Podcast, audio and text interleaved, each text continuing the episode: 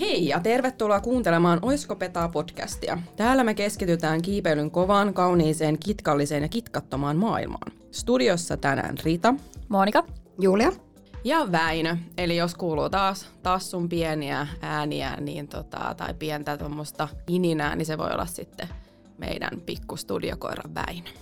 Ja ennen kuin lähdetään tämän päivän teeman pariin, niin voitaisiin käydä läpi muutama termi, mitä jakson aikana tulee esiin.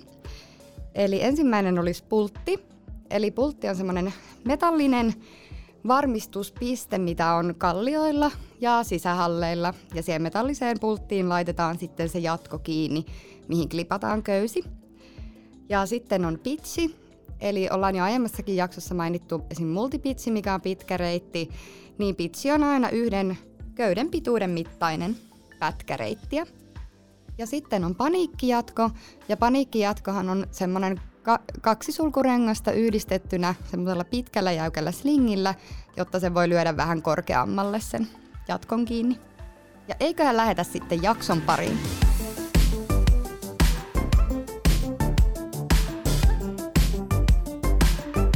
Ja tosiaan tänään meillä on studiovierana ihan mielettömän vahva ja taitava mimmi, ammattikiipeilijä Anna-Liina Laitinen. Moikka! Moikka! Mitäs kuuluu?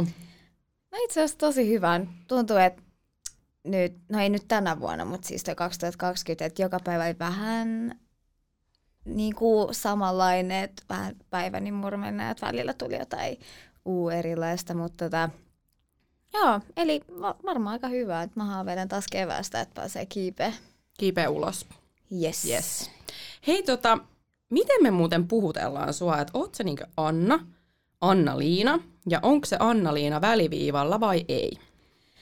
No itse asiassa kaikki käy. Siis välillä nähnyt, että on niinku Anna-Liina ja sit mä en oo itse asiassa halunnut korjaa sitä, koska mun mielestä se on ollut ihan hauska. Ja Anna-Liinaksi kutsutaan, että se on vähän niinku mun lempinimi, mikä on silleen hauskaa, koska mun nimi on jo lyhyt tai silleen yleensä lempinimi on aika lyhyt. Mut joo, siitä on tullut jotenkin vuosia saataisiin Anna-Liina ja siihen vaikuttaa myös se, että kun Anna-Laitisia on ja aika paljon, varsinkin Espoossa joku 6-7 ja mä olin lukiossa Anna-Laitinen 3 ja sitten, että mut löytää jostain Facebookista tai myöhemmin sit kun perusti sen Instagramin, niin piti laittaa sit koko nimi Anna-Liina Laitinen ja sit myöhemmin jotkut alkoi kutsua mua vaan Anna-Liinaksi ja sit se jäi. Mut eli siis Liina on sun toinen nimi? Joo, et se ei oo itse asiassa Anna-Liina, mut saa käyttää, et ei se, okay. Se haittaa. Eli, mut ehkä me sit tässä jaksossa kutsutaan sua Annaksi, ettei kutsuta niinku Anna-Liina. Ilman väliviivaa. Anna-Liina ilman väliviivaa Laitinen. Joo. Se on sulla väliä pitkä. Mut ehkä kutsutaan sua Annaksi. Se käy. Okei. Okay. Hei, sä oot tosiaan niin ammattikiipeilijä ja sulla on sponsorina muun muassa Mountain Hardwear ja Fazer Aito.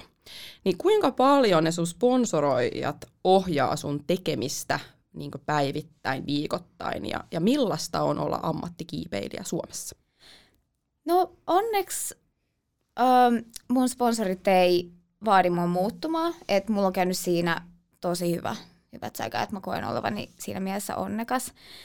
Että toisin kuin osalla kavereista on käynyt niin, että jos ne on liittynyt North Facein tiimiin, niin sitten niistä on koettu koulu, että hei, nyt sä rupeat kiipeä tai Japanista jotain sketsejä, niin kuin vesiputousjuttui. Vaikka olisi niin kuin sisimmältään enemmän niin kuin semmoinen niin kuin sporttikiipeilijä tai näin edespäin.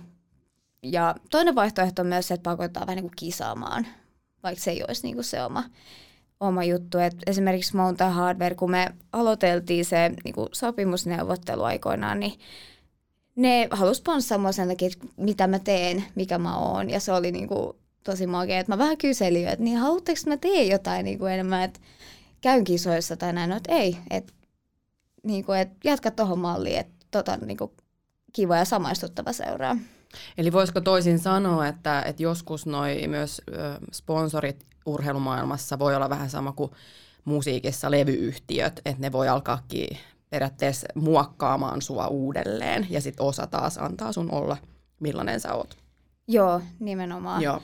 Ja se on vähän silleen mun mielestä huono lähesty tai lähestymistapa, jos koitetaan niinku väkisin muuttaa, että ei se ole niinku aitoa ja sitten on vaikeampi myös tuottaa sitä sisältöä. Et parempi, että ne sponsorit sitten etsii, jos ne haluaa vaikka, niiden tuotteet näkyy vaikka jossain kisamaailmassa enemmän, että sitten ne rupeaa tukemaan niitä kisakoneita. Että turha rupeaa jostain niinku kiipeilijästä, joka niinku kiipeä tosi paljon ulkona ja saa niin sen kiksin, niin pakottaa käymään niinku kisoissa, että ei sitten tule niinku... Ei sitten seuraatkaan saa sitten mitään. Just näin, että siitä ei tule sitä aitoa lähestymistapaa. Mikä sitten se sun arkiminä on, että onko se pelkästään kiipeilyä vai miten sä niin kun kuvailisit itseäsi arkena? Millainen on Annan arki? Siis kyllä mun päivä täyttyy kiipeilystä tosi paljon, että en mä niinku nykyisin enää oikein tee edes muuta kuin ajattelee ja tekee kiipeilyä. Mut Mauri on onneksi vähän sekoittanut tota pakkaa. Eli toi... Mauri on sun mäyräkoira. Joo.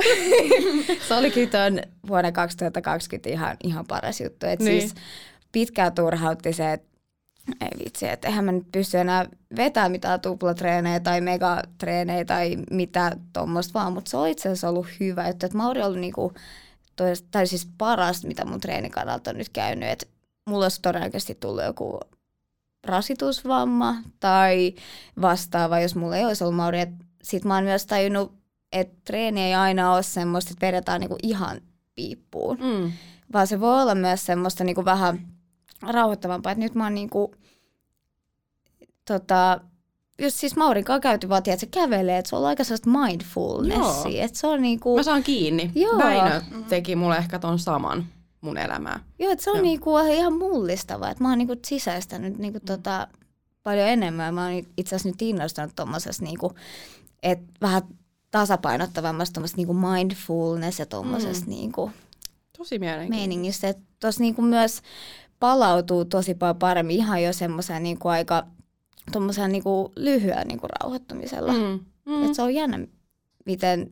se vaikutus on ollut aika niin sä meditoit huomattava. vai miten sä teet? Jos sä nopea haluat vielä avaa vähän, se varmaan kuuntelijoita kiinnostaa. Mä haluaisin tehdä siis mindfulness-harjoituksia, mutta mulla on vähän semmoinen semi-ADHD, että mun mindfulness tapahtuu oikeasti jossain juoksemisessa tai siitä, että mä meen Maurinkaan lenkille. Että silloin mä pystyn keskittyä enemmän semmoiseen niinku fyysiseen olemiseen ja semmoiseen hengittämiseen. On olemassa kävelymeditaatio. Mä oon kuullut. Joo, ehkä sä teet sitä sitten Mauri-meditaatio. Mauri näytti mulle sen. Niin, se on ihan totta. Aika hauskaa. Hei, sä oot kuulemma ollut ennen telinevoimistelija. Ja sitten jotain tapahtui ja sitten sä päädyit kiipeilyyn. Niin mikä tää tarina on sitten? No siis, ennen kuin mä löysin telinevoimistelun, niin mä laskettelin tosi paljon. Mä laskettelin edelleen silloin, kun mä vielä aloitinkin telinevoimistelua. Että mä menin ihan koulun jälkeen... Mulla oli lumilauta siellä kaapissa ja meni serenaan ja sit viikonloppuisin oltiin laskettelemaan Fajan ja Broiden kanssa. Ja toi telinevoimistelu alkoi silloin, kun mä olin 10. Ja se lähti siitä, että mä halusin itse aloittaa se, että mun vanhemmat ei koskaan pistänyt mua mihinkään lajiin. Et me tehtiin semmoista, me oltiin muuten aktiivisia, että me käytiin pelaa sulkista ja niin edespäin. Ja sitten... Teillä on semmoinen niinku liikunnallinen perhe. Joo. Kun oli se, mikä se on se elokuva, se Sound of Music, missä oli musikaalinen perhe, niin teillä on tämmöinen niinku liikunnallinen perhe. Joo, siis liikunta on ollut aina silleen osa niinku meidän niinku arkea ja semmoista niinku yhteistekemistä. Tosi kiva.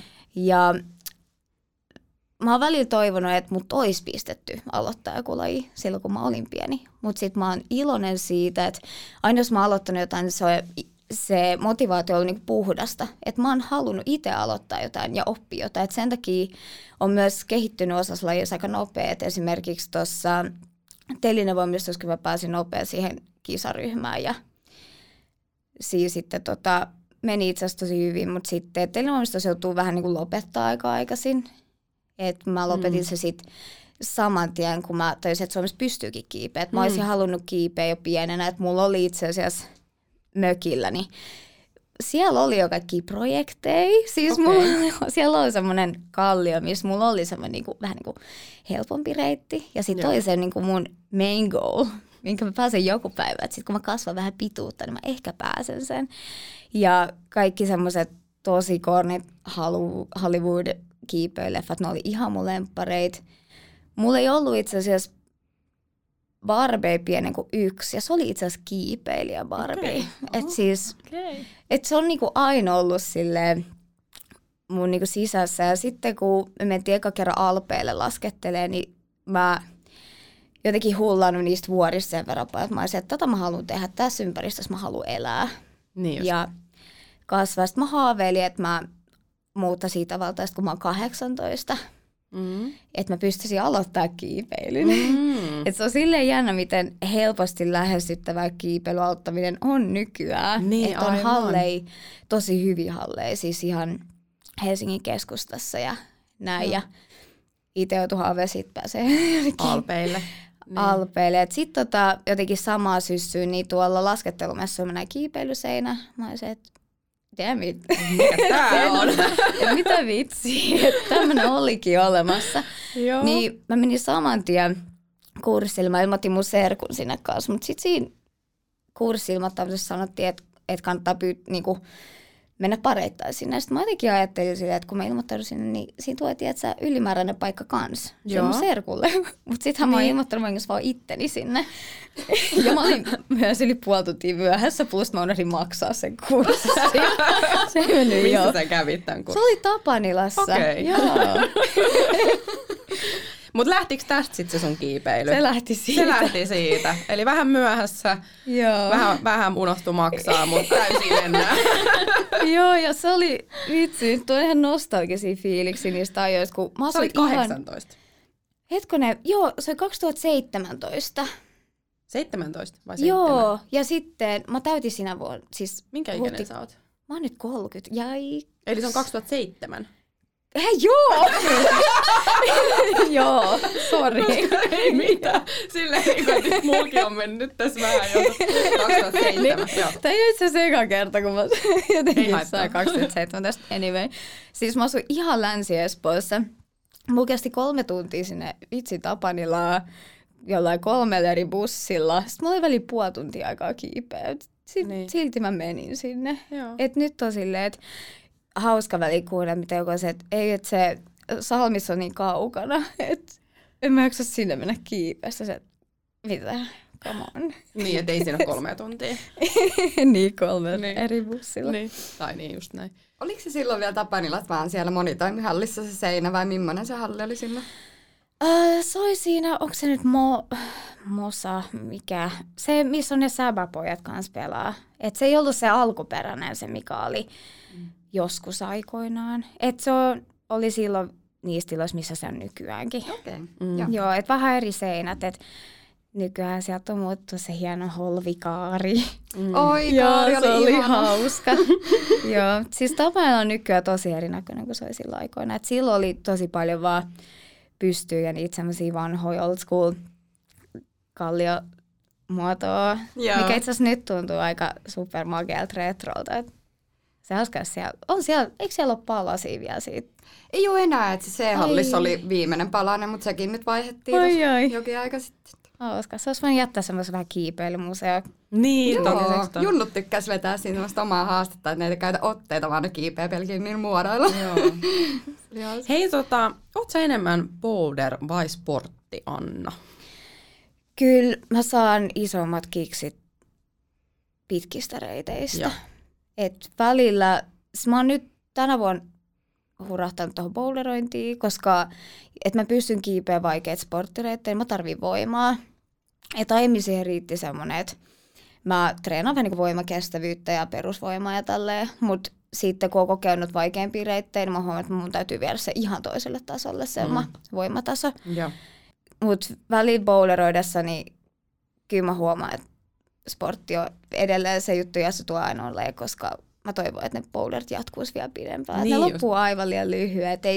En mä ole saanut niin isoja kiksejä mistään boulderista, edes vaikeimmasta boulderreitistä, minkä on kiivennyt, kuin sporttireitistä, missä sporttireiti pitää sua varpaillaan ihan koko ajan. Niin kyllä se niinku flow ja kaikki se räjähtää kyllä, siellä lopussa sä oot ihan silleen wow. Joo, mä Oljanas muistan, kun sä edit siellä sitä reittiä, niin kyllä se oli hienon näköistä siellä katella. Kyllä siis kaikki kiipeily on ihanaa. Se on vaan erilaista. Välillä tekee mieli tehdä enemmän jotain toista. Mutta tämä on hyvä juttu, koska tänäänhän me keskustellaan sun kanssa sportista ja muusta vastaavasta. Sitten vielä muutama kysymys, ennen kuin lähdetään sit ihan tuohon niin sporttikiipeilyn maailmaan. Niin mikä on sun mielenpainuvin reitti? Mielenpainuvin reitti? Niitä tulee itse asiassa pari tälleen nyt samaan aikaan mieleen, että varmaan semmoinen kuin Joe siitä Oljanassa, koska se oli niinku, mä sanoisin, että ensimmäinen reitti, mitä mä oon niinku oikeasti redpointannut.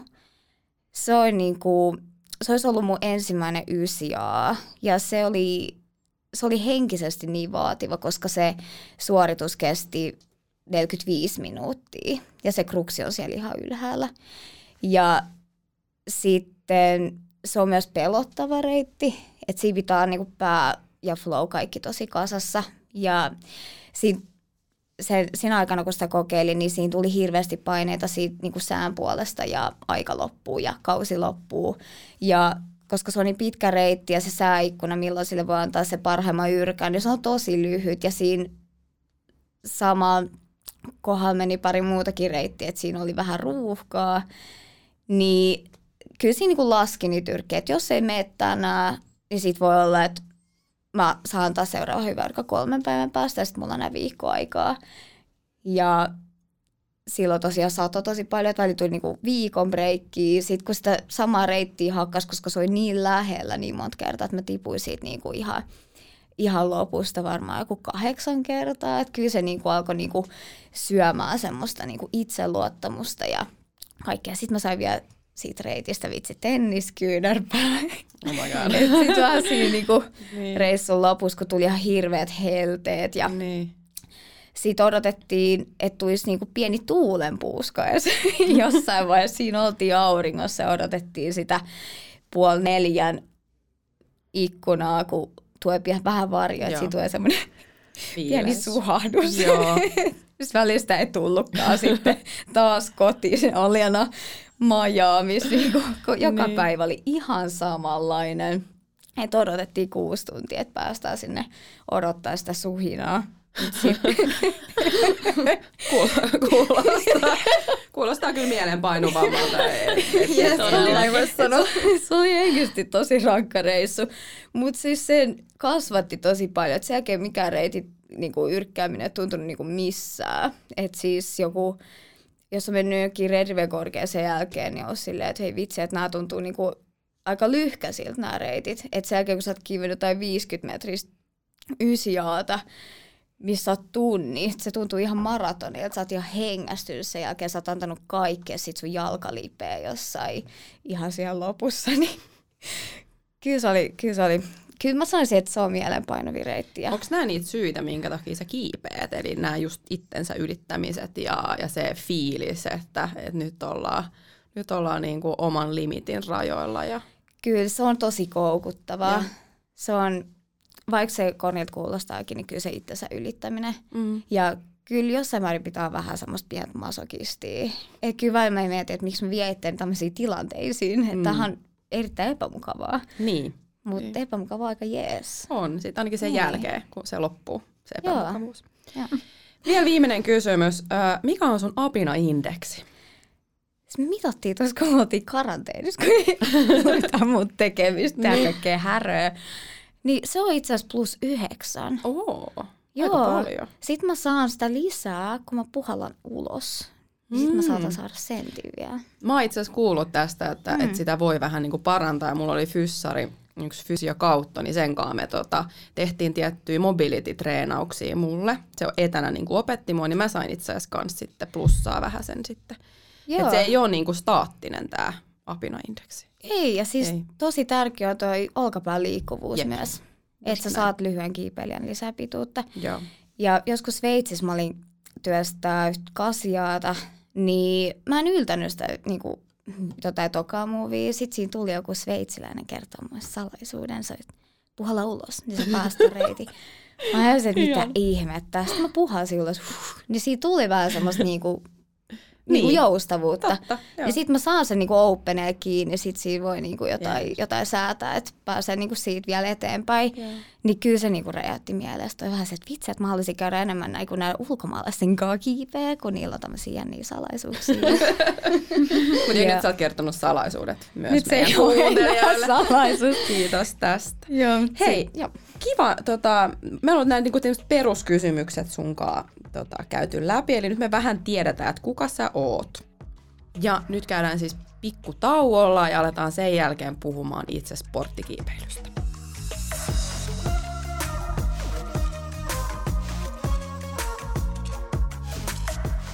Nyt ollaan käyty nämä perusjutut läpi ja päästään keskustelemaan vähän, että miten ton sportti- ja yläköysikiipeily pystyisit aloittaa, mutta ennen tätä niin mä en pääse yli ja ympäri ja eteenpäin mistään. Mikä sun kiipeilykengän koko on verrattuna sun katukenkään?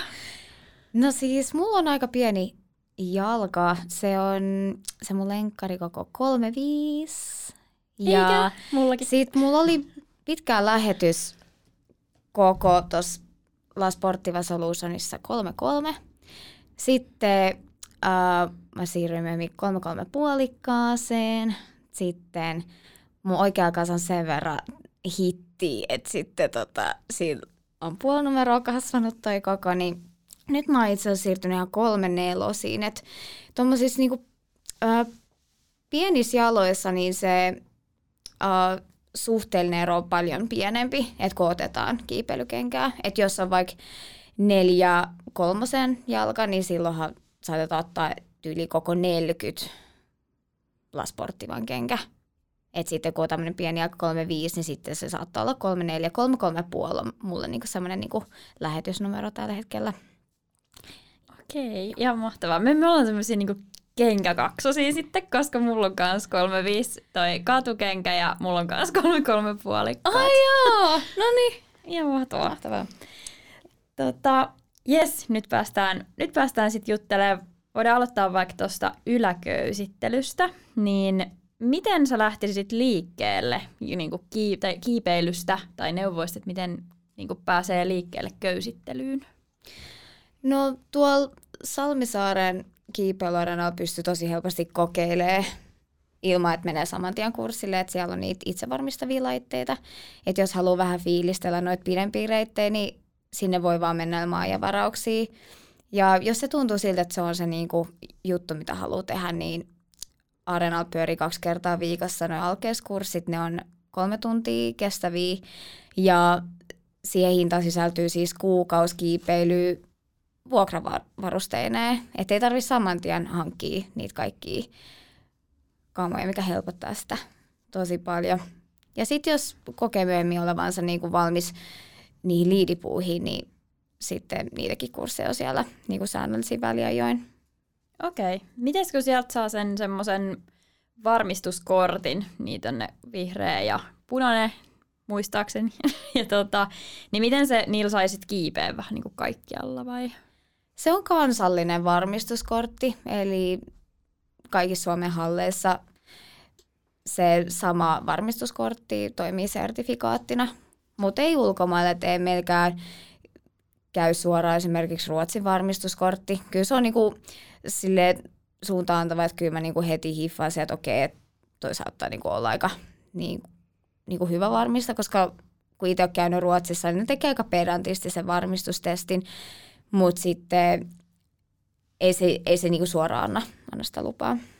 Okei, käydäänkö siellä ulkomailla sitä aina joku näyttö tai jotenkin tolleen, että saa? Joo, että esimerkiksi ihan Jenkeissäkin, että mulla on kokemus lähinnä niin Colorado sisähallilta, niin kyllä ne tekee siellä samanlaisen varmistustestin. Se ei ole ehkä ihan niin tarkka kuin meidän Suomessa. Ja siellä ei samalla käydä kiertää siellä halleille, että saattaa jengi niin kuin, vähän niin kuin feikkaa, ne on hyvin varmistaa ja sitten ne jatkaa sen vanhaan tapaa sitten, kun pääsee sinne hallin puolelle. Okei. Jees, no miten sitten, jos liidiä haluaisi alkaa kiipeä, niin kannattaisiko se sitten aloittaa sisältä kans jollain kurssilla? Just. Kyllä mä suosittelen, joo, koska Suomessa jos menee ulos liidaan, niin se pulttaus ei ole ihan semmoinen niin kuin supersafe, ja varsinkin jos se ei ole kokemusta molemmilta varmistajalta ja kiipeilyltä, niin sitten saattaa tulla tilanteita, että ei tiedä ihan kuinka paljon antaa löysää, että pääsee vaikka joku bulge yli, kun tippuu, tai pitääkö kireellä jossain kohtaa, tai näin edespäin. Mutta joo, sisällä ehdottomasti kannattaa aloittaa, että siellä on niinku paljon turvallisempi se pulttiväli. Okei. Okay. Haluatko vielä kertoa sen, sä sanoit bulge? Bulge, joo, se on semmoinen mahamuoto siellä kalliolla. Semmoinen tai just joku semmoinen hylly. Joo. Hyvä, kiitos. Okei. Okay. Yes. No miten se sitten toimii sisällä se liidaus? Eli siinä on niinku klippaamista ja varmistamista. Ja... Joo, eli se liidaaminen, josta vähän avataan enemmän, niin se eroo siitä yläköysikiipeystä siinä mielessä, että se köysi viedään itse sinne ylös. Et ulkona haetuu valmiiksi niitä köysiä sieltä ylhäältä, vaan jotenkin se köysi pitää saada sinne. Ja se, miten se tapahtuu, on se, että tällaisessa niin kuin sporttikiipeilyssä niin laitetaan jatkoja pultteihin kiinni ja niihin kiinnittää aina ylöspäin mentäessä se köysi, missä itse on. Ja sitten kun tippuu, niin tippuu käytännössä siihen edelliselle jatkolle, mihin sen köyden on klipannut. Ja jos ne jatkot on vaikka metrin välein, niin se ei tarkoita, että sä tiput metriä, vaan siinä tippuu vähän enemmän, koska köysi joustaa ja siinä on myös sitä köyden mittaa. Ja se on itse asiassa ihan hyvä, että sä tiput sitä metriä, koska sit polvet kolisee. Että kyllä siinä kannattaa antaa vähän släkkiä, että tuo pehmoinen pudotus, varsinkin tällaiselle vähän pienemmälle kiipeilijälle, niin se on ihan kiva. Ei se lämmää. Jep. Eikö sua sit yhtään pelota se tippuminen, jos siellä on paljon sitä löysää? Jos se on turvallinen se putoaminen, että jos siinä on paljon löysää, niin mä tiedän, että mä tuun hyvin. Välillä se pelko ei ole ihan rationaalista, että välillä jossain korkealla kun kiipeä, sä tiedät, että sä tiput hyvin, varsinkin jos siinä on löysää. Et se on vähän niin kuin tulisi jossain, niin kuin, mä en tiedä, ootteko se silta hypännyt tai ollut jossain. No joo. Tarkoitatko tämä benji-hyppyä vai mikä siltahyppy? Se on vähän sama. Siltahyppy on makea. Siinä menee köysi niin kuin sillä pohjaa pitkin. Sitten sä niin kuin hyppäät sieltä kaiteelta. Sitten se on nyt törkeä semmoinen heiluri. Ihan sikahauskaa. Okei. Pystyykö siellä Suomessa testaa? Joo, Nurmijärvellä on hyvä silta. No et ei kuitenkaan Hakaniemen sillalle. Onko se tarpeeksi leveä, mutta Nurmijärvellä on hyvä silta. Siellä katsilla hyppii. Onko tähän joku turvallisuussäädös, ettei nyt ihan kaikki mene tosta noin vaan hyppimään? Mitä pitää tietää? Jos olla semmoinen joku köysijärvumessi, joka niinku hiffaa silleen, mitä siinä tarvii. Mä muistan ainakin nähneeni Sampo Kiesilä, se on Grigrin siellä messissä ja köysi oli tietty. Mutta emme siis suosittele, mutta niin kuin tälleen ihan itekseen lähtevän, mutta ottakaa joku just köysijärmu mukaan. Jep. Mutta siis tosiaan niin... Siis ei se niinku aina pelota, kyllä se väliin niinku jännittää, ihan vaan se ilman määrä, mikä siinä tulee. Mut joo, väliin se on niinku just ei ole ihan rationaalista, mutta sitten pitää vaan saada kuriin. Ihan hyvä pointti. Miten no sit jos miettii just sitä ulos niinku siirtymistä, kiipeäsporttia, niin missä vaiheessa on niinku sun mielestä sopiva hetki? Siihen ei voi oikein sanoa mitään semmoista niinku greidirajaa tai näin edespäin. Et kyllä itsekin niinku siirtyi aika nopea ulos heti samana kesänä, kun oli keväällä aloittanut sen kiipeilyn, koska mulla on mukana niinku tosi kokeneita kiipeilijöitä. Et silloinhan se on niinku safe, jos on niinku ihan semmoisia pro-tyyppejä mukaan, jotka osaa katsoa sun kanssa rauhassa, miten ne ankkurit tehdään ja sopivat reitit sulle ja pistää vaikka yläköysiä aluksi. Että sä saat enemmän sitä kosketusta siihen ulkokallioon, koska aluksi kun siirtyy sisältä, niin ei näekään niitä värillisiä otteita, vaan pitää oppia lukea sitä kallioa. Ja ei ole minkäänlaista jalkatekniikkaa siellä ulkona. Et kyllä mä suosittelen, että auttaa vaikka siitä niinku yläköysittelystä. Ja Suomessa vielä toistaiseksi ei ole ihan niin helposti lähestyttäviä ulkoliidausreittejä, millä voi mennä vaan suoraan handokkaa, mikä tarkoittaa siis sitä, että viedään niin kuin jatkot seinää niin kuin samalla kun kiivetään ja niinku, mennään niinku redpointtaa, että sitä ei harjoitella etukäteen sitä reittejä. Nyt niitä alkaa tulla niitä paremmin pullattuja reittejä.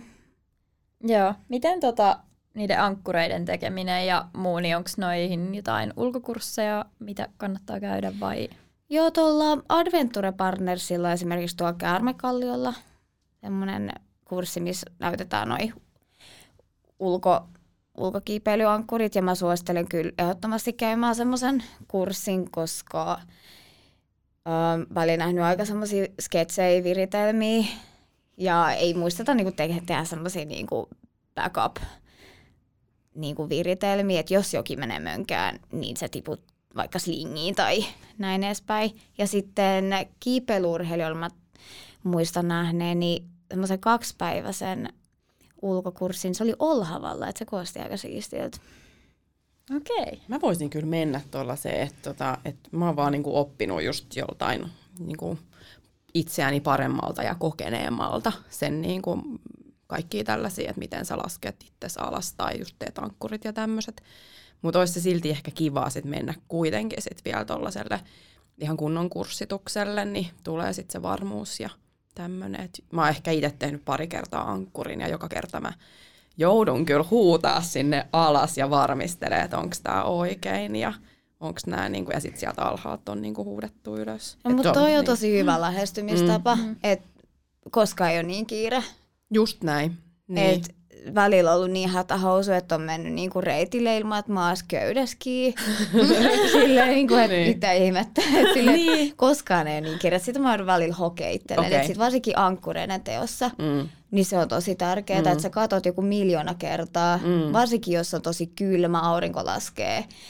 Ja sä oot jossain toppi silleen, siellä jossain topissa yksin, silleen tuuli humisee, kuka ei kuule sua sieltä alhaalta, niin oikeasti kattoo rauhassa silleen, vaikka sä oot ihan jäätymäisilläs, koska silloin niitä tilanteita alkaa tapahtua, että täytyy niinku osaa rauhoittua ja katsoa miljoona kertaa. Joo, no noin ne mun, mitä mä oon niinku tehnyt, ne eihän ole ollut joku ehkä 15-20 metriä, että ne ei ollut niin korkeita, että mä oon pystynyt huutaa sinne ja kuullutkin vähän silleen, jos oikein pinnistelee, niin kuulen, mitä se kaveri sieltä sanoo, mutta ehkä toi ulkokurssi olisi hyvä. Mä ehkä otan ton kanssa kyllä ensi keväänä.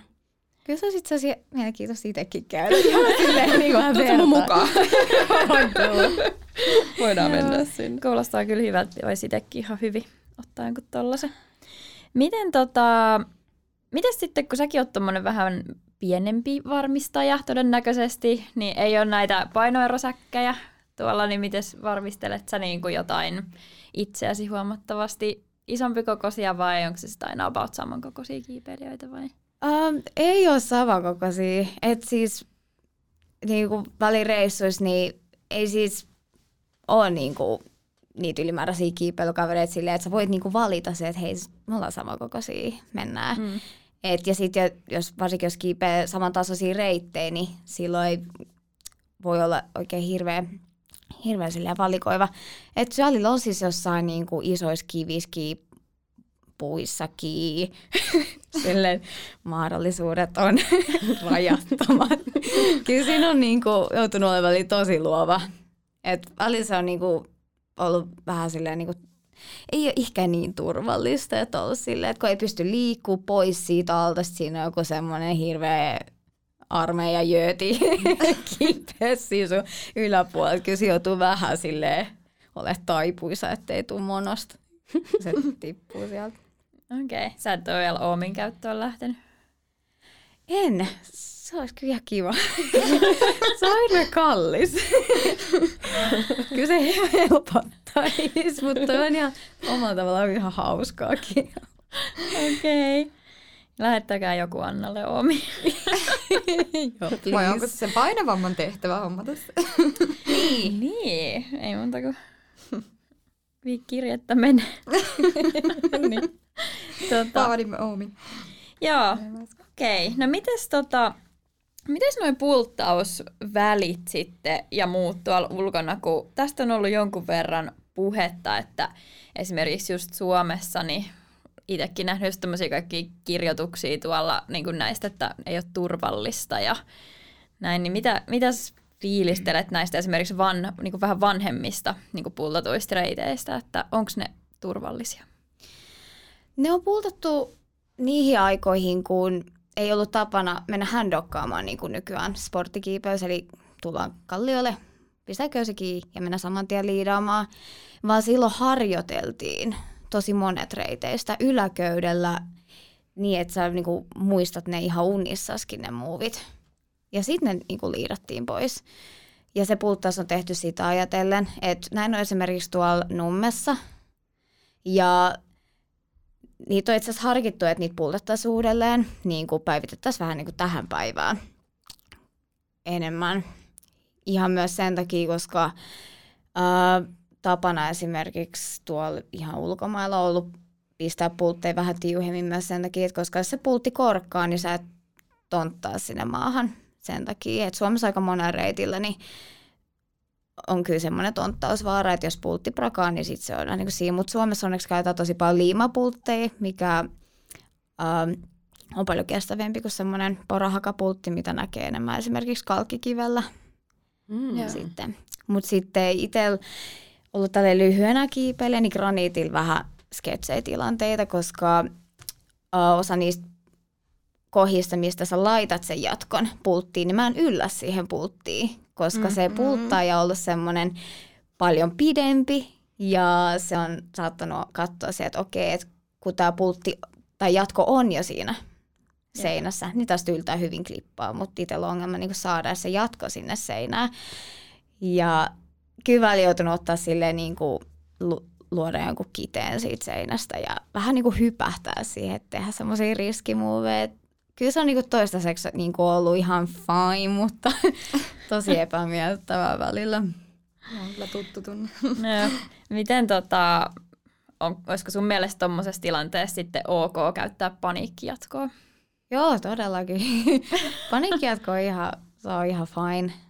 Ja mä oon viimeksi käyttänyt semmoista Jarmo Annosen kanssa Espanjassa, me rakastettiin sitä, siitä tuli ihan juttu. Se paniikkijatko. Se piti laittaa ihan silleen vaan ihan muodon vuoksi sinne seinään aina. Mut kyllä se on niinku, kyllä lyhyen kiipeä, se on niinku ihan hyvä hankinta. Et kyllä se turha siitä niinku on tehdä silleen niinku huvin vuoksi vaarallista siitä sporttikiipeilystä. Ja voisikohan siinä olla sekin, että se paniikkijatko, niin voitaisiin nimetä se uudelleen. Että se paniikki siinä jo niin kuin vähän aiheuttaisi, että no, onko mulla nyt paniikki? No ei mulla ole paniikki, mutta käytän sitä silti. Että jos sitten siinä tulisikin joku muu nimi sille paniikkijatkolle, niin sitten sitä voisikin käyttää silleen. Mä itse asiassa tiedän sen oikeat nimeä. En mäkään. Tuli paniikkijatko. Niin, se on mäkin olen kuullut paniikkijatkosta. Mä oon kuullut hätäjatko myös. Mutta hätäjatko. Joo. No jos ei ole hätäkään, mutta on semmoinen, niin kuin, että et en vaan yletä tai jotenkin silleen, että tässä nyt on aika niinku morfojatko, en mä tiedä. Rytmijatko, en mä tiedä. Mutta siis niinku, et jos siihen niinku, että sehän paniikki niinku mulle herättää semmoisen mieleyhtymän, että mä en voi käyttää sitä ennen kuin mulla on paniikki. Ja sit jos mä käytän sitä, niin sit jengi luulee, että mulla on paniikki, vaikkei mulla ole paniikki. Tiedätkö niinku, että siitä tulee semmoinen niinku kierre, että ei kehtaa. Usein toi paniikkijatko on kyllä siinä niinku aika reitin alussa, koska just ne ekat 3 pulttia on aika silleen krusiaalit. Et silloin varmasti pitää olla tosi hereillä, että saa ne löysät tosi nopea sisään. Onko sulla joku vinkki siihen, että miten saisi niinku varmistajana se tosi nopeasti löysät? Varmistuskäsi siinä niinku ylemmässä köydessä, sit vetää tosi nopeasti sisään, samalla kävelee tai juoksee taaksepäin. Että välillä joutuisi ihan niinku hyppää jostain taaksepäin, että samalla olisi nopea sen löysää. Ja kannattaa aina liidivarmistajan katsoa, ettei ole siinä suoraan kiipeilijällä, että on siellä seinän sivussa. Myöhemmin voi sitten siirtyä pois siitä. Mutta aika usein näkee sitä, että spotataan liidikiipeilijää siinä reitin alussa, mikä on siis tosi hyvä, varsinkin ulkona, ennen kuin on saanut sitä eka jatkoa klipattua. Mutta usein näkee sitä, että spottaminen jatkuu edelleen, vaikka silloin pitäisi keskittyä siihen varmistamiseen. Heti kun eka klippi. Joo. Että jättää spottaminen sikseen ja keskittyä siihen, että saa vaikka ne tarvittaessa ne löysät sitten nopea sisään. Joo, näkee hauskasti väliin sisähalleillakin, kun jengi spottaa vaikka se nyt ei sinänsä tarvitse, kun siellä on ne patjat aina siinä reitin alla, mutta kai se jää vähän tavaksi sitten. Niin, ehkä se on hyvä, että jos niinku se on, että se jää silleen niinku selkärankaa, että ekaan spotataan ja sitten saman tien pois. Niin, ulkona varsinkin, kun siellä kuitenkin maa on kovempaa, niin eihän se ole kiva niin kuin huonosti sieltä. Siis, että se vaan niin aina tekee, unissaankin, oli missä tahansa, sisällä, ulkona, avaruudessa. No niin. Otetaan tähän vielä yksi kyssäri. Mitä mieltä sä oot? Voiko on-siten tehdä valmiilla jatkoilla? Joo, on-sitehan se, että sä et tiedä siitä reitistä mitään, että sulle ei ole betaa, sä et ole nähnyt kenenkään kiipeävän sitä, niin kyllä sen siis on-site on se, että sä kiipeät sen ekaan lyrkällä ilman, että sulla on mitään niin kuin, tietoa siitä reitistä. Joo, ja meillä oli itse asiassa tuolla, tuli aika paljon kyselyä tuolla lyhyiden kiipeilijöiden ryhmässä, että voiko niinku puhtaan suorituksen just on-siten tehdä niinku esim. Paniikkijatkolla, kun on just lyhyempi, niin kuin sä puhuit, että se voi olla väliin vähän vaikea saada se jatko sinne, niin sallitaanko nämä just kaikki valmiit jatkot ja paniikkijatkot sitten siihen puhtaaseen suoritukseen? Joo, siis Espanjassakin monella kaltsilla on valmiiksi jo jatkot, niin kuin vaikeimmilla ja suosituimmilla reiteillä.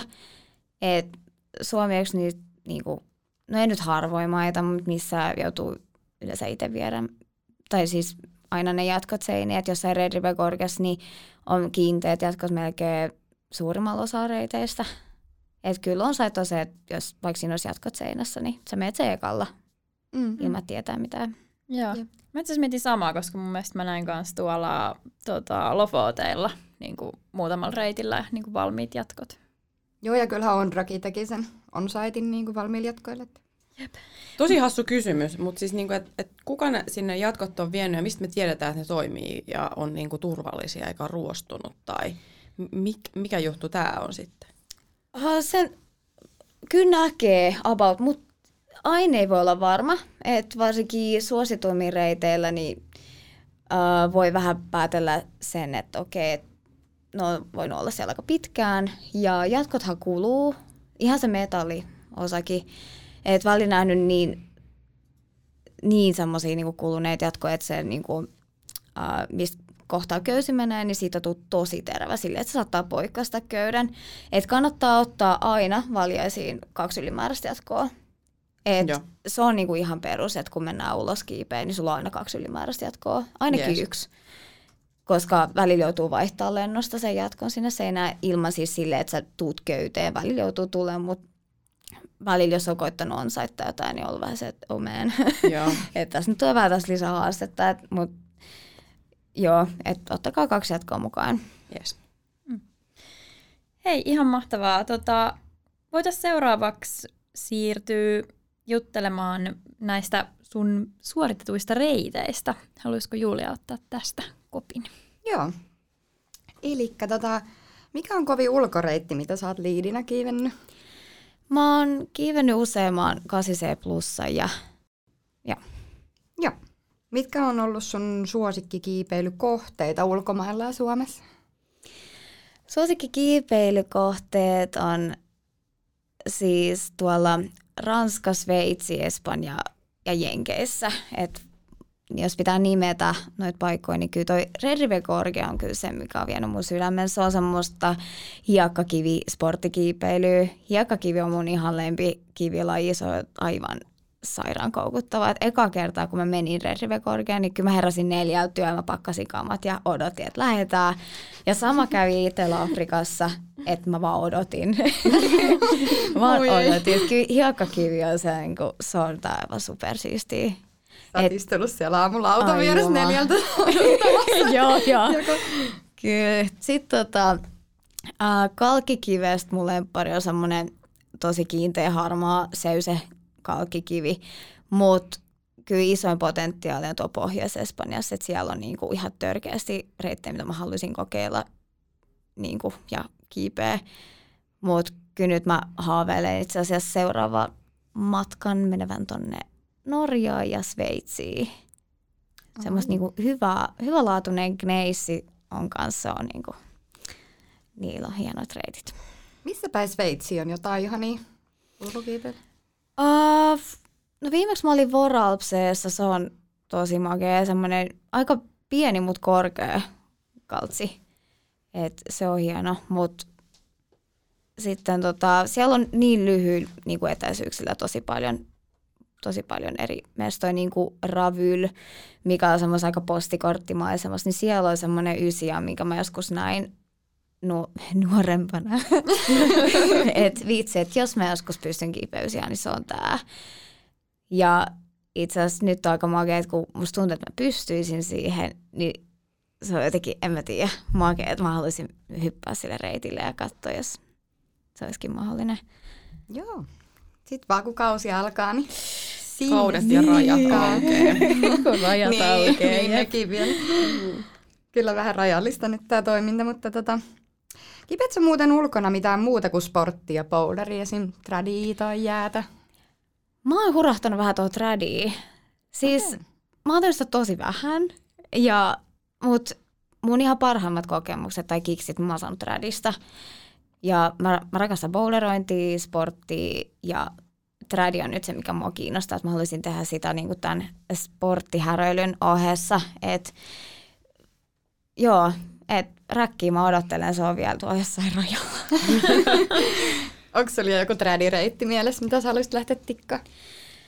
Ei oikeastaan. Ihan vaan saada lisää kokemusta. Mä haluaisin mennä tonne Moabiin ja Utahiin. Kiipeisiä niin punaisissa hiekkakivimaisemissa, olisi vaan jotain niin päräyttävää. Et muista, kun eka kerran kävi siellä ihan vaan tsiigaa se mesta, me oltiin aimassa tuonne Joes väliin bouleroimaan hiekkakiveä, niin kyllä siis mä ihan olin se niin hypnotisoiva, että mä aina luulen, että aavikko on tosi tylsä, mutta sitten siinä vaan niin meni ihan sellaiseen transsiin, että kun sä vaan tuijotat sinne maisemaan, niin sitten ne värit vaan muuttui ja iltaa kohden, niin se olikin ihan, en mä tiedä, se oli jotenkin.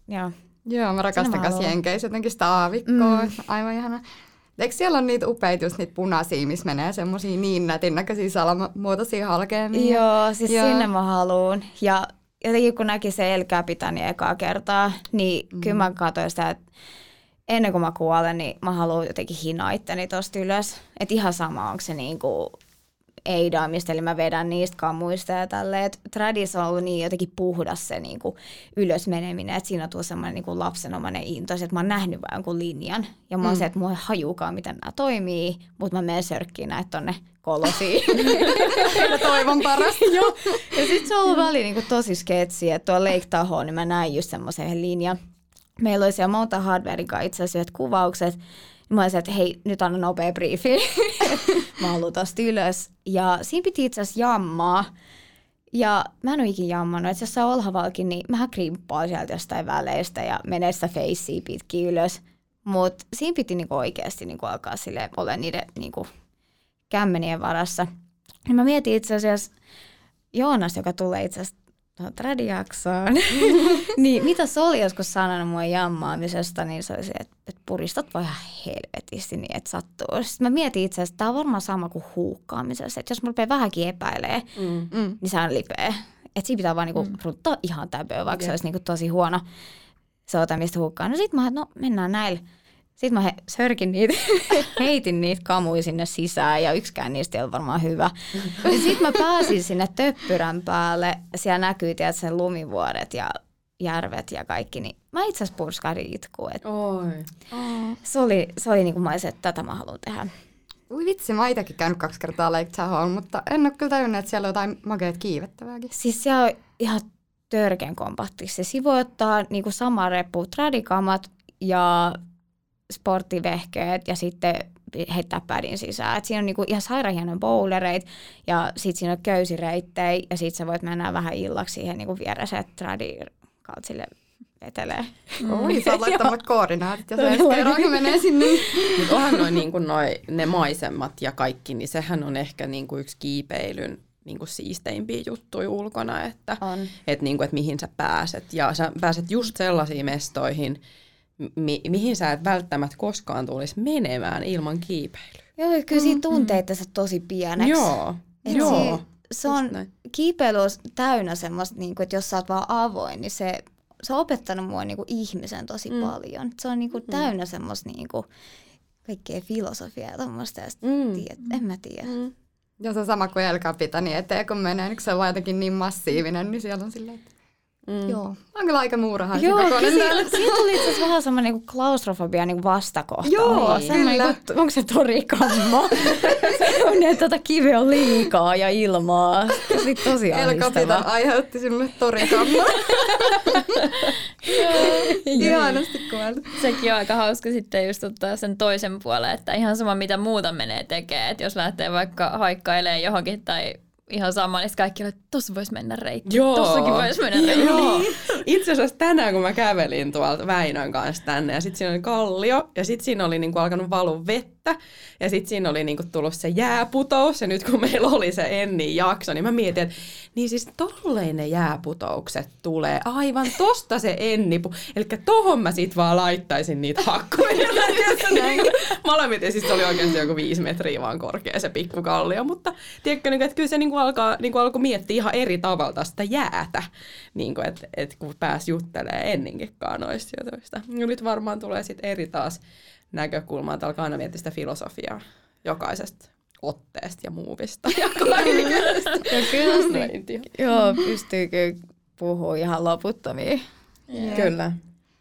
Mutta voitaisiin nyt itse asiassa keskustella vähän tuosta synkrosta, minkä sä kiipesit nyt täällä viime kaudella. Se oli sulle aika semmoinen tunteita herättänyt projekti, tai se sun klippaaminen siellä, kun pääsit sinne ankkurille, niin taisi tulla muutama kyynelkin sieltä, niin haluatko kertoa siitä synkrosta vähän?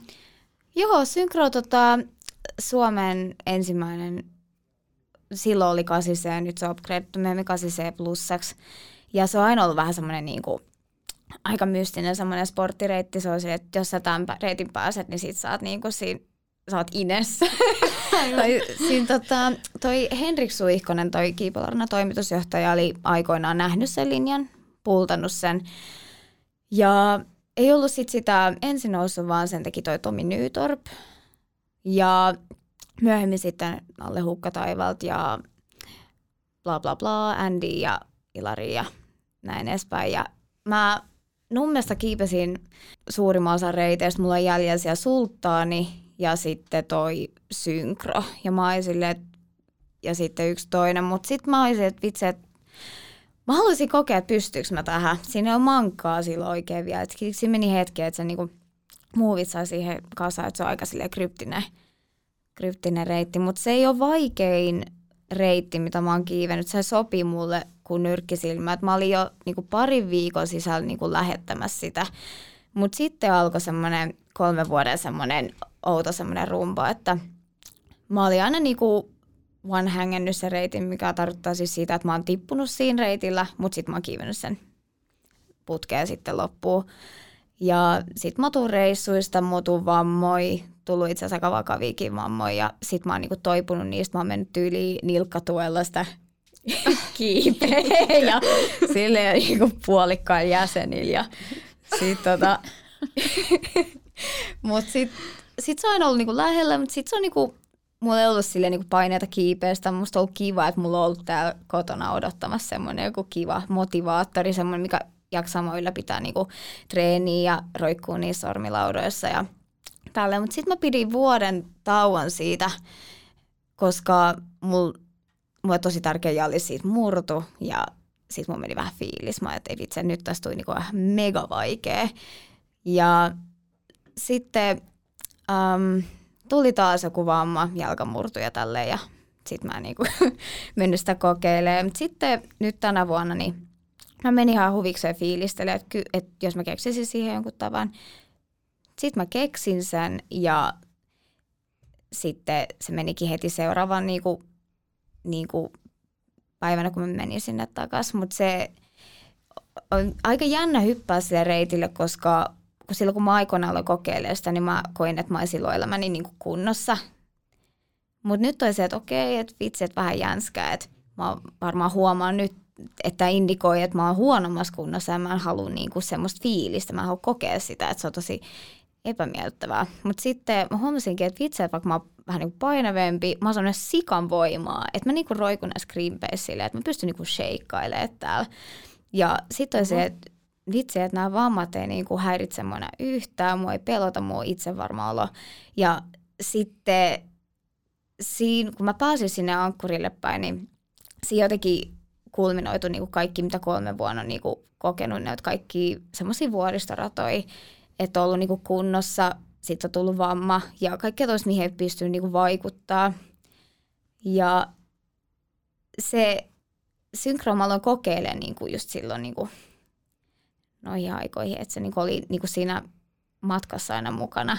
Niin sitten se niin kuin lopetti sen niin kuin tuon vammajakson, että nyt musta tuntuu, että mä oon niinku paremmassa kunnossa kuin koskaan. Että sit se oli niinku semmoinen loppupäätös sille, niinku, että bye bye nää vitsi 3 edellistä vuotta, että et, I'm back.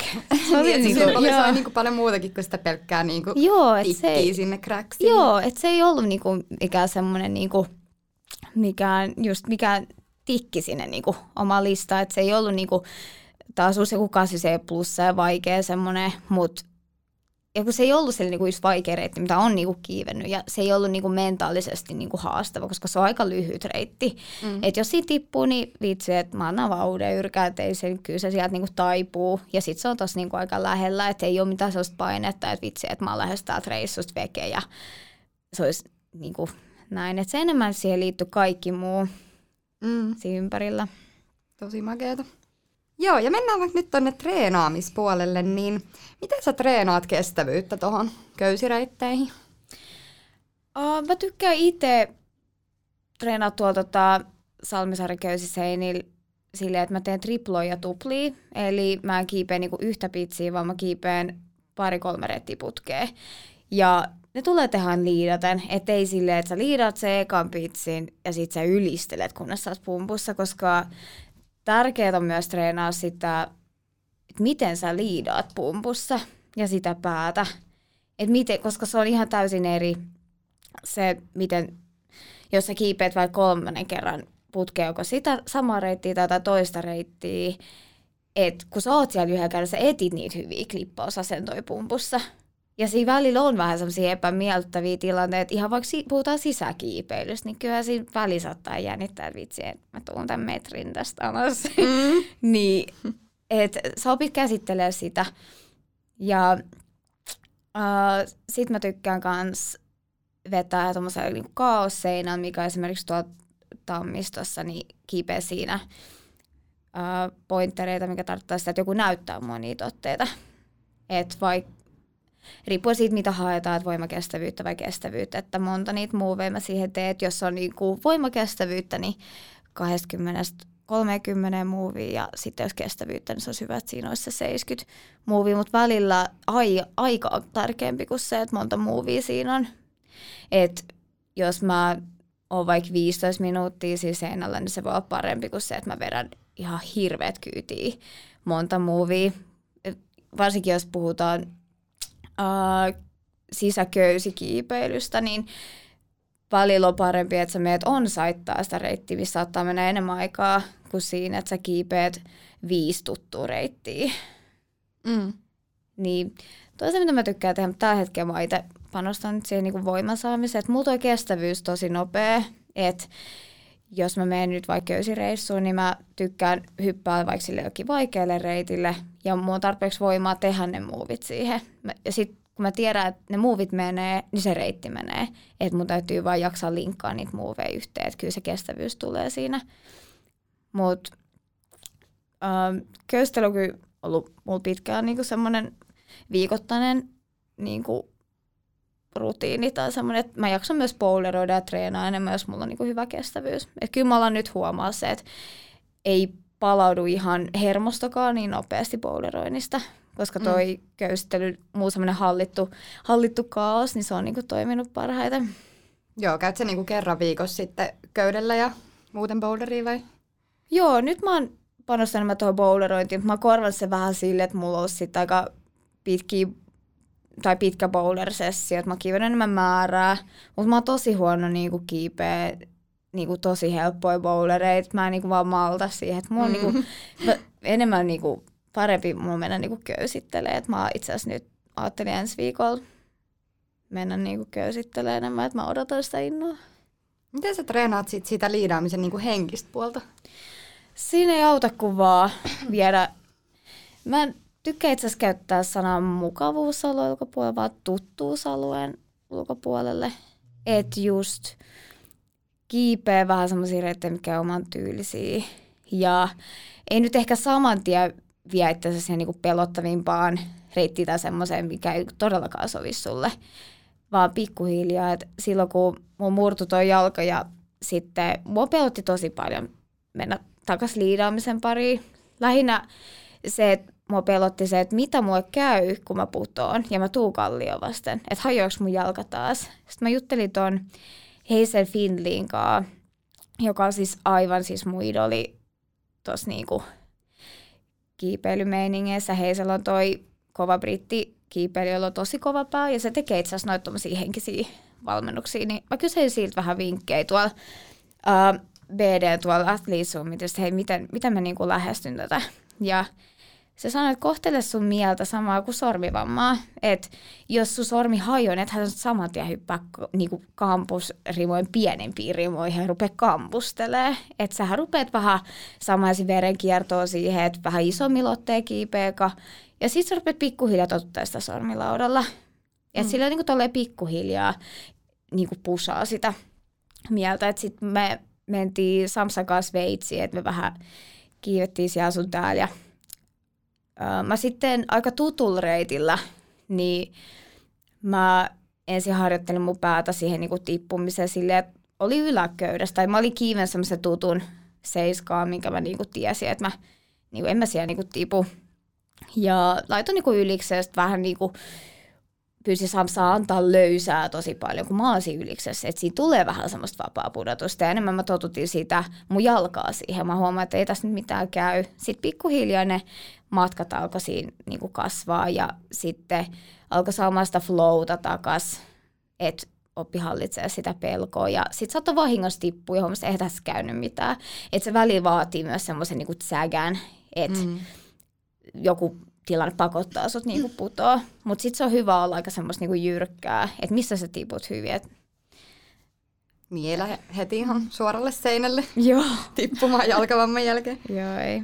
Aika muuten hyvä toi Hazelin vinkki siihen, että niinku ylipäätänsä niinku mielen kanssa toimimiseen. Et me ollaan aika itse asiassa niinku ylipäätänsä me ollaan aika tämmöisiä tuomitsevia itseämme kohtaan, jos meidän mieli ei tottele meitä tai mitä nyt missä ikinä olisi kiipeily tai joku muu vastaava.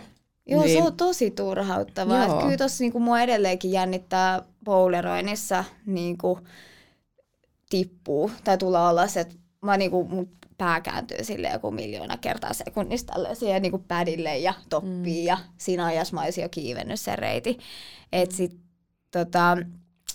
kyllä tuo Mylliksenkin on yksi sellainen reitti, missä mä oon niinku siitä opissa. Mä oon kiivennyt siinä joku 20 kertaa, mutta mä en usko ottaa sit seuraavasta otteesta kiinni. Kyllä se alkoi turhauttaa, että välillä siinä on niinku parempia päiviä ja välillä huonompia päiviä. Et se on vähän niin kuin treenaamisessa yleensäkin. Et välillä on sitten semmoisia päiviä, että ei pelota niin paljon. Että on silleen, että vitsi, että mä meidän siis sankarihyppyyn. Ja sitten se seuraava kerran saattaa olla just tolleen. Että ei niinku mitään rationaalista niinku syytä oikeasti pelkää.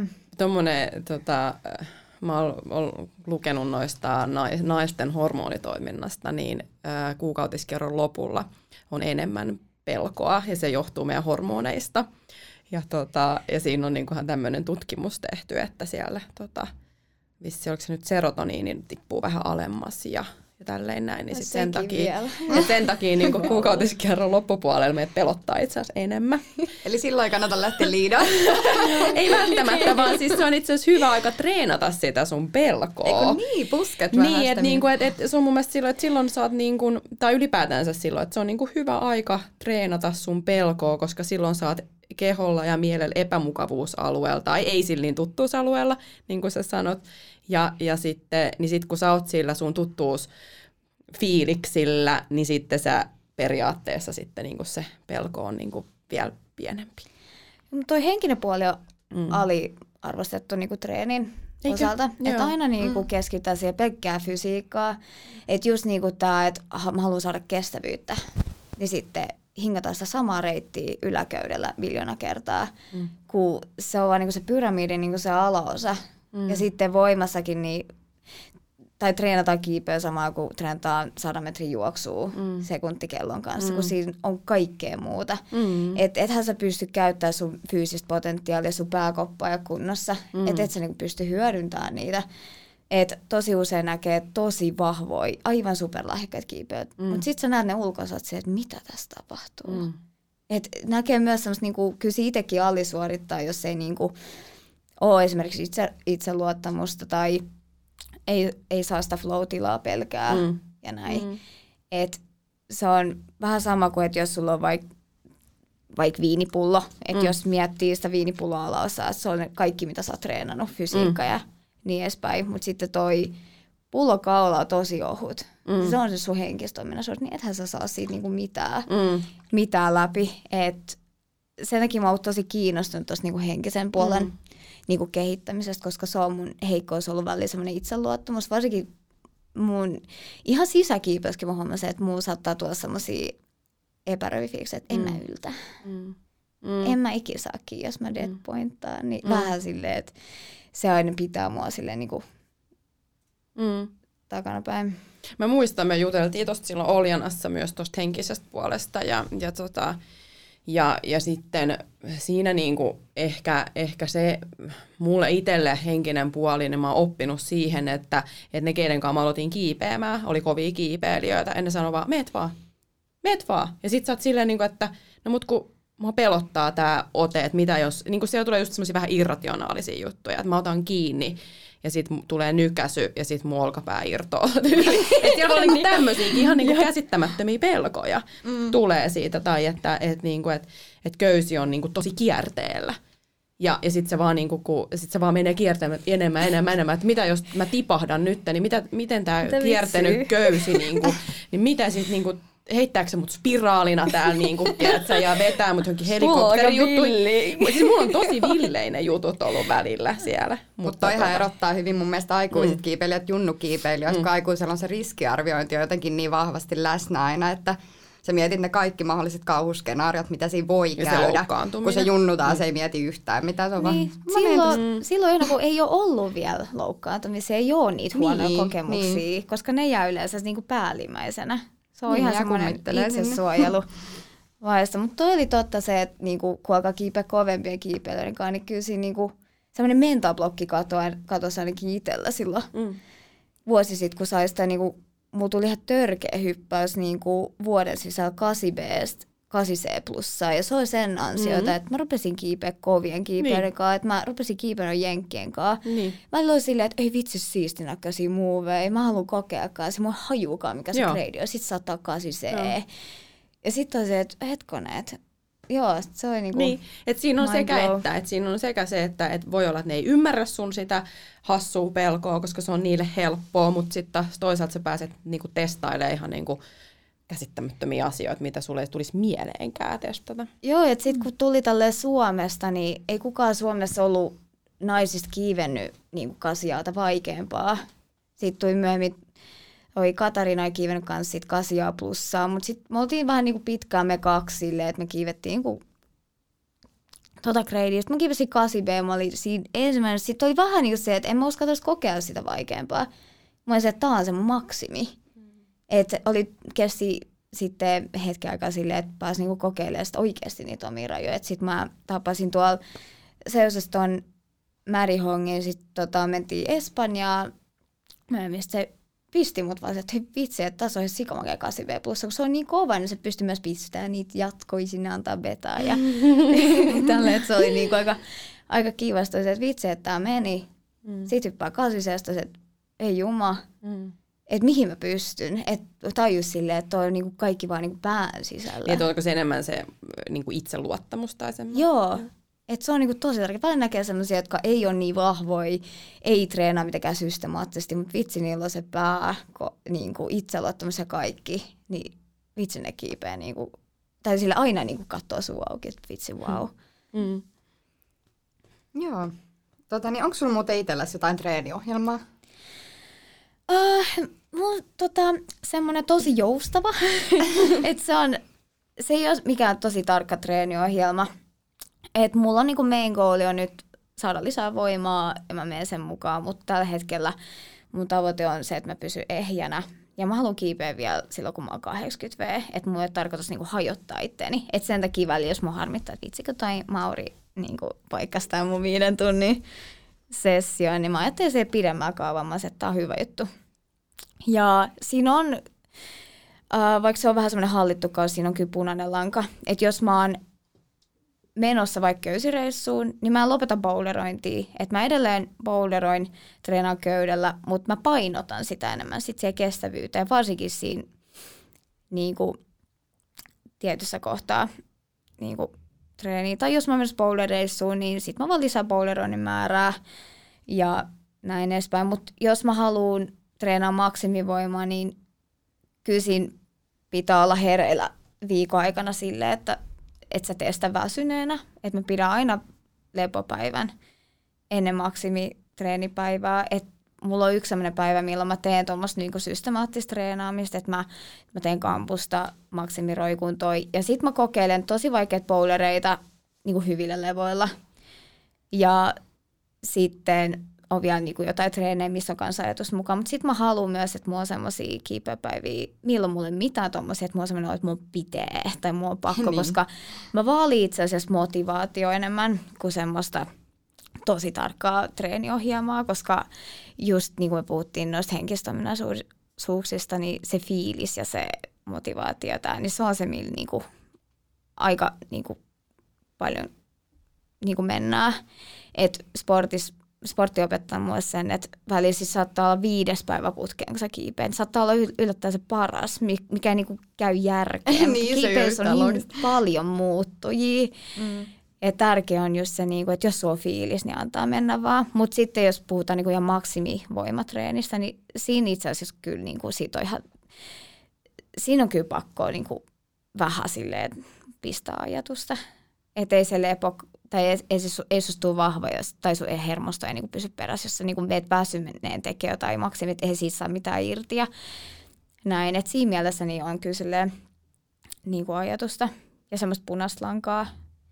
Ja mä merkkaan aina mun treenit ylös, mitä mä oon tehnyt ja mitä mä oon vähän niinku tekemässä, koska sillä mä pystyn myös optimoimaan reissuihin tai aikoinaan kisoihin. Että mä näen, että miten mä oon saanut itteni piikkaamaan. Että mulla on semmoisia tiettyjä menetelmiä, vähän niin kuin treeniohjelmia, mitä mä oon poiminut mun silloiselta norjalaisvalmentajalta ja sitten jostain muualta ja kyhännyt siitä sille niin kuin mulle toimivan. Toihan on tosi nerokas idea. Laittaa ylös noin, niin sitten se just huomaat, että millainen kehitykset on ollut. Niin se myös vähän antaa semmoista armollisuutta, että jos mä huomaan, että mitä viitsiä, että mä oon niin kuin tänä viikon levännyt kerran 2. Ja se on itse asiassa aika kiva saada, tiedätkö, joka päivällä vähätään sitä niinku väriä. Että jos mä merkkaan vaikka mun treeni tai liilalla, niin että joka päivä olisi jotain liilaa. Mutta sitten on se, että vitsi, että mä en ole jaksanutkaan treenaa 2 päivää.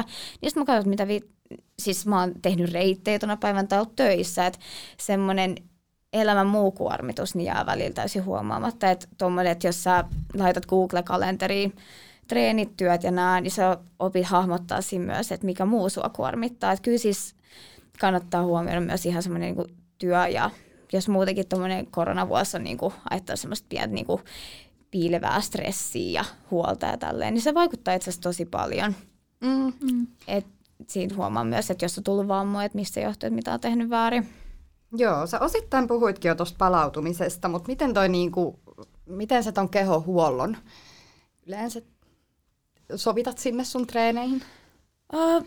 Mä tykkään hirveästi juosta, mutta se ei ole kyllä niinku semmoinen niinku palauttava treeni, että mä pyöräilen vaikka 1–1,5 tuntia. Mä oon huomannut itse asiassa, että mä oon kiivennyt törkeivin seuraavan päivän, kun mä oon pyöräillyt 1,5 tuntia. Okay. Mä en tiedä mistä se... Mä oon jotain lukenut, että se palauttaa myös hermostoa ja kaikkea tämmöistä näin, mutta mä venyttää tosi paljon. Mä käyn tuolla Helsingin urheiluhierojilla. Hieronnassa ja sit mun tämän vuoden pelastaja on ollut kyllä toi Terragan. Niin onko se mikä lihasvasara vai? Se on aivan super. Varsinkin just se G3, kun se menee vähän syvemmälle kuin noi muut tommoset vasaralaitteet. Se on niinku ollut hyvä semmoista ensiapua. Et väliin kyllä täytyy mennä sitten tietyn pisteen jälkeen ihan niinku ihmiselle. Täällä oli itse asiassa yksi kuulijakin kysynyt, että mitä venytyksiä sä teet? Onko sulla jotain semmoista rutiinia? Joo, mä aloitan kiipeä, että mä venyttelen jalat. Mulla on semmoinen jännä semmoinen muuvisarja, minkä mä teen aina. Et siis se on niinku lonkankoukista ja sitten siitä niinku nilkka ylös etureisiin, sitten mä ojennan mun jalan, teen venyttelen takareidet, sit pohkeet, sit mä teen spagaatit. Ja näin, mulla on tosi tärkeää, että mä oon tosi liikkuva enemmän kuin se, että mun jaloissa on törkeä hermotus, koska mä oon pääasiassa ulkokiipeilijä, niin siellä harvemmin tulee semmosia niin kuin dynaamisia muoveja, niin kuin mitä jaloilta vaaditaan, mitä megahyppyjä tälleen. Mulla on tärkeää, että mulla on niin kuin ns. kolmas käsi käytössä, eli mulla on oikeasti se jalka venyy, että se menee sinne korkealle ja että mä saan niitä high-steppeja, kun mä oon lyhyt, niin mä saan sillä vähän pituutta. Mm. Voisikohan tuosta saada jonkun videon, minkä voisi jakaa sitten? Vaikka mä en iinyt tässä tommonen Anna niinku venytykset. Se olisi tosi hyvä ja hauska idea. No joo, voisin kyllä laittaa, kun mulla on lempparit. Mm. No niin. Sitten me voidaan kaikki alkaa tekemään niitä, niin ehkä meistä tulee yhtä hyviä kuin Anna. Toivon mukaan. Sitten jos haluaa vaikka niinku panostaa jokin tiettyyn venytykseen, mä suosittelen ei sivuspagaatti, koska se venyttää noi, niinku, mitkä ne on noi niinku sisäreisiä, ne niinku, ihan se hemmetti, sieltä niinku polven läheltä ne lihakset, vaan ne sieltä niinku, noi ylemmät lihakset sieltä niinku sisäreisistä, niin niitä on tärkeämpi venyttää, eli just silleen niin perussammakkoasennossa voisi olla se venyttää. Silleen, että se on munat lähelle seinää. Että se on niinku tärkeä. Joo, mä hiffaan, mitä sä tarkoitat. En kyllä valitettavasti muistanut anatomiasta noita lihaksia. Joo, ei tullut nyt selkärangasta, mutta ei tullut kellään tämän latinankielisiä lihas. Joo, sä oot ihan oikeassa varmasti siinä, että se sammakkoasento itse asiassa on tärkeä meillä. Jes, ja sä et enää kyllä kisaile, mutta ennen kävit paljonkin kisoissa, niin mitkä on sun ikimuistoisimmat kisat ollut? Ne muistot liittyy enemmänkin siihen, mitä kisojen ympärillä on tapahtunut. Että just tuli mieleen toi, että jos me ollaan menty Innsbruckiin Andy ja Ilen kanssa, ja mä olin toiminut matkanjärjestäjänä, ja meillä oli lento Münchenistä, me lähtiin sieltä tuolla Flixbussilla silleen 5 tuntia Innsbruckiin. Me myöstyttiin kaikista ilmoittautumisista ja avausseremoniasta, mutta ne otti säälistä meidät sisään, koska ne oli nähnyt meidän säätöä jo aiemmin, niin me oltiin niinku osa sitä. Me oltiin just se Suomi-tiimi, oli mitään fysioa, valmentajaa, eikä mitään. No se tulkaa reppanat mukaan. Sitten vielä oltiin siellä sit bilettää siellä jatkoilla ja sitten me käytiin hakemaan meidän kamat sieltä hotellista, nyt me oltiin hävitetty meidän kaikki avaimet, sitten me murtauduttiin sinne respaa, käännettiin se ihan ympäri, jätettiin vara-avainta, sitten me päästiin sinne huoneisiin sisään. Siis avainhan löytyi myöhemmin Ilen farkkujen taskusta, aivan, tietenkin. Ja sitten me mentiin sinne juna-asemalle hirveässä kiireessä, sitten siinä tapahtui itse asiassa jotain ihan järkyttävää siellä juna-asemalla silleen, että mä nyt viiti kertoa siitä, kun mä en tiedä, mihin aikaa tää tulee. Mut sitten päädyttiin menee taksilla Innsbruckista Müncheniin. Maksoi ihan sikana, että toi meidän reissun budjetti räjähti taas. Mut siis varmaan toi, niin jos kisasuorituksista miettii, niin kyllä se eka kerta, kun voitti PM-kisat tuolla Tanskassa, oli PM-bowleri. Mä olin kiivennyt 2 vuotta. Et se oli niinku silleen, että tuli ihan puskista myös sen takia, että mä hajotin mun sormen ihan tuusanuuskaksi siellä niinku kisoissa ja viikko sitä ennen, koska Saul oli tosi hyvä monopokettireitti skeillä, minkä se halusi näyttää. No sit hän mulla hajosi tonne niinku ihan tonne kyynärpäähän asti se sormi. Niin mä pääsin sen niinku, tai ne finaalireitit, koska ne oli itse asiassa krimppei, et pysty krimppejä kiipeä, niin sit se vaan niinku, joo. Et kyllä se oli niinku semmoinen yksi kisamuisto. No niin, mahtavaa. Joo. Mites meillä on tullut kuulia kysymyksiä, me ollaan ujutettu niitä tänne pitkin poikin jaksoa, mutta yleensä meillä on niinku tapana nyt, että punainen lanka, että miten me koostetaan tää jakso, niin se on itse asiassa kuulijalta tullut. Ja koko jakso ollaan vähän jo sitä mehusteltu, mutta jos sä haluaisit nyt sitten niinku vähän kertoa, että millainen oli sitten se sun polku ammattikiipeilijäksi? Siinä oli tosi paljon tuuria, oikeaa ajottamista, ei siis tietosta, vaan oli aina niinku tosi intohimoinen kiipeily. Mä olin aina kaltsilekaa, kaltsilvika. Kiivettiin ja sitten mä kisasin. Tuolla MM-cupissa käytiin kiertää paljon. Et siinä jäi niinku ihmisten mieliin ja selkeästi niinku tutustui myös ihmisiin. Et jotenkin siinä vaan kävi vähän tuuri. Et en mä niinku... Tai siis aina sponsoroitavaksi ei pääse se, joka on kaikkein vahvin. Et myös täytyy olla samaistuttava. Et eihän mä niinku... on niinku vahvin kiipeilijä. Mutta joku on sitten ollut semmoinen, että se on kiinnittänyt sponsoreiden huomion. Ja siinä on käynyt niinku tuuri. Ja mä oon tosi iloinen siitä, että ne tukee... Tai on valinnut... Ja haluan, että mä teen sitä, mitä mä teen, eikä koita muuttaa sitä. Niin, ja sitten se sun samaistuttavuushan on noi #AnnaMoment, noi sun kahvisekoilut, kun sulla tapahtuu vaikka ja mitä. Siitähän tuli pieni kysymys, että miten sä aina onnistut kahvit levittelee ympäriinsä. Onko sulla joku pieni beta tähän, että miten meidän kuuntelijat ja meikäläiset onnistuisi? Se korreloi oikeasti kiipeilynkaan. Siis mä huomasin, että siellä oli tuossa kevääkoisia karanteenissa, niin mä en kiivennyt. Sitten mä aloin saamaan huolestuneita viestejä siitä, että mitä on käynyt, että sä et pudottele enää mitään. Ja mä rupesin silloin miettimään, että ei hemmetti, että totta, että mä oon parantunut. Sitten mä pääsin taas kiipeä ja sitten alkoi tapahtua ja sitten alkoi eskaloitua syksyyn myöten. Joo. Kun kiipesi siellä sikana ulkona, joo, niin sitten niitä alkoi olla niin sellaisia mega-explosioneita. Joo.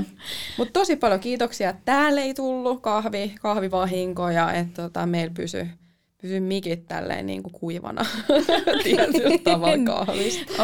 Onko se muuten pelkkä kahvi vai onko se myös kaikkea pastaa ja kaikkea muutakin? Se on niinku kaikkea. Kaikki niinku räjähtää, tippuu lattialle. Itse asiassa eilen illalla niin mulla jäi pannulappu tuohon hellan päälle, joka oli siis jäänyt päälle.